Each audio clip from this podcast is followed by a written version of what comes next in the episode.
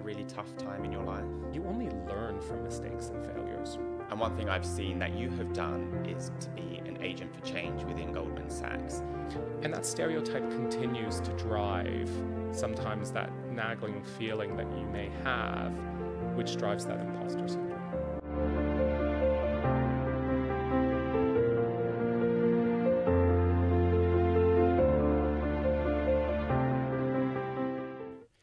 Thing the conversation has now moved on to is the need for psychological safety within the workplace and how that links to vulnerability.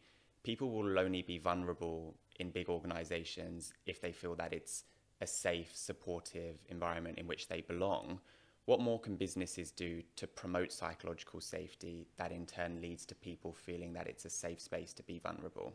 Psychological safety says is that you know you're in a psychologically safe environment where you do not fear that having an opinion or expressing your view is going to lead to any type of risk of, of prejudice or discrimination. Because what you have created is you have created an environment that's called a safe space. You have created an environment where people feel that they can put up their hand, they can join the conversation, they can throw out an idea, and it's okay. They're not going to be ridiculed. Not everyone's ideas are right. I come up with some pretty crap ideas sometimes, but I've got people around me who help, you know, steer that and temper that sometimes. We Takes all do. a team. It takes a team, exactly. And so those teams that have created that space, they are the teams that tend to collaborate better. They are the teams that have trust. And they're the teams that then end up performing better because they come together and they support each other, right? And when you think about it, sometimes the quietest voice is the voice that actually might have the most groundbreaking idea. But being a groundbreaker with a groundbreaking idea, you are going to stand out. You're going to go against the grain. And if you don't create a space where someone can turn around and give that idea, you might be missing out on the next big thing. So that's psychological safety. So in in a work environment, I think what is missing in order to create that is that level of trust. And psychological safety, if you're going to have that safety, you can't just turn around and go, we're now going to be a safe space, right? That's a bunch of words on paper. And I think leaders need to step forward and show what that actually what that actually looks like. And touching upon trust and vulnerability in the workplace, what's one thing that often gets missed from the conversation or leaders don't touch on as often? I think one of the I think one of the things that I never hear from leaders, and so I'm very conscious about talking about when I think about vulnerable leadership, is turning around and saying that I'm not okay, right? And you can see it on my jumper for those who, who see us on, on video today. You know, it says boys get sad too. And the truth of the matter is, is everyone suffers right? Everyone has those hard days. For some, those hard days become really, really hard days.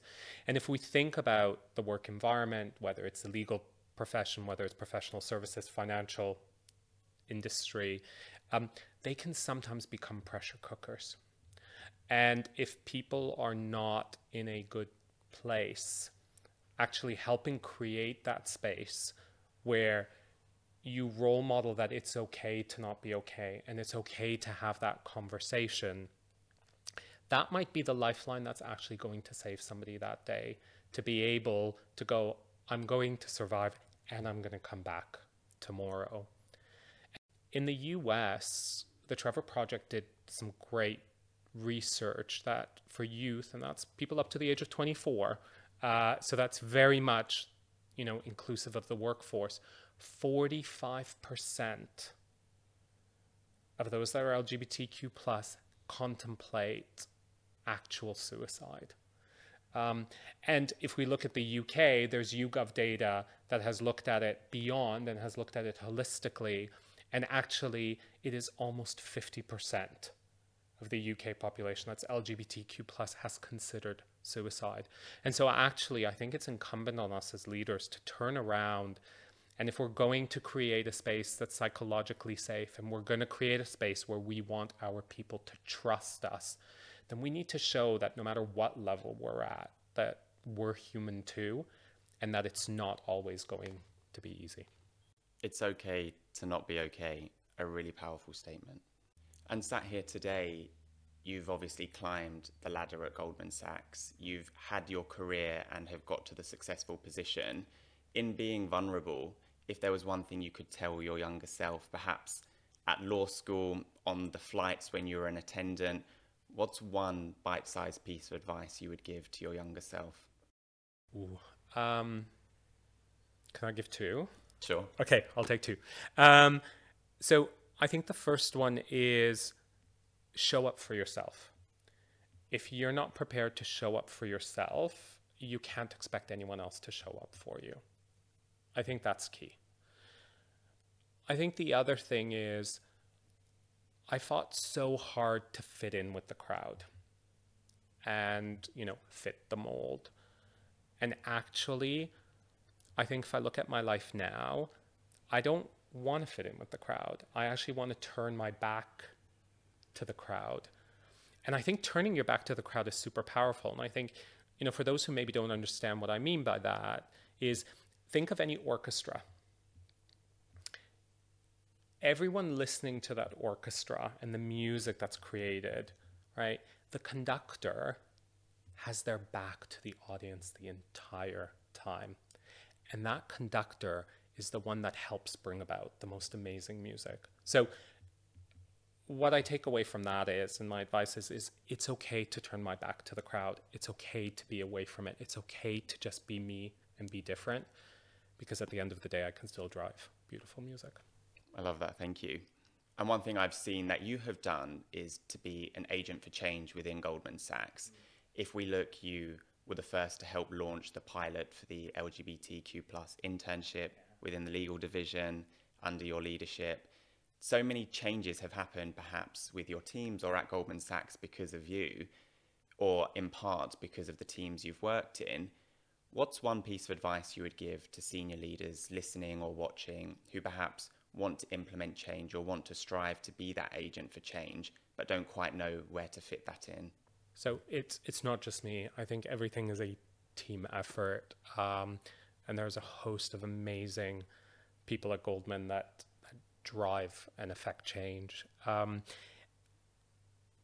I think my biggest advice is start small. I think we all want to change the world overnight. And as much as I love that, you need to to set your sights and take take the baby steps. And so, you know, when it came to the internship, it was for us, it was around targeting just you know the legal division and a really small first cohort to be able to make that work and to to trial it and see what happens you know 7 years later can't believe it's been 7 years 7 years later the pilot now goes the the pilot's now converted and is a program across the bank um, across a host of different divisions, not just the legal division, our sales and trading businesses, our investment banking divisions, and, and the like, which is brilliant. So start small and recognize that it's it's about asking questions as well. If you're going to affect any type of change and you want to drive change, talk to the people that you want to drive the change for. I love that. Thank you. And as a final takeaway, what's one thing that excites you for the future? What excites me the most is I think more and more people are finding their voice.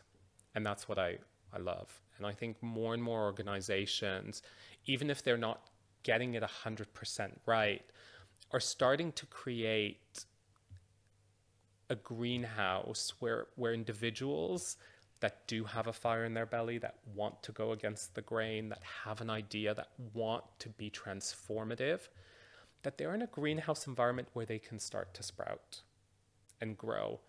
And I think the more people that we foster that for, those are the people that are really going to help transform, you know, the future state of work. And when the firm was thinking about the motivation behind this podcast, we deliberately named it Voices for Change, an inclusive community of thinkers and doers. So I think the answer you just gave is a perfect summary of what we've hoped to achieve here.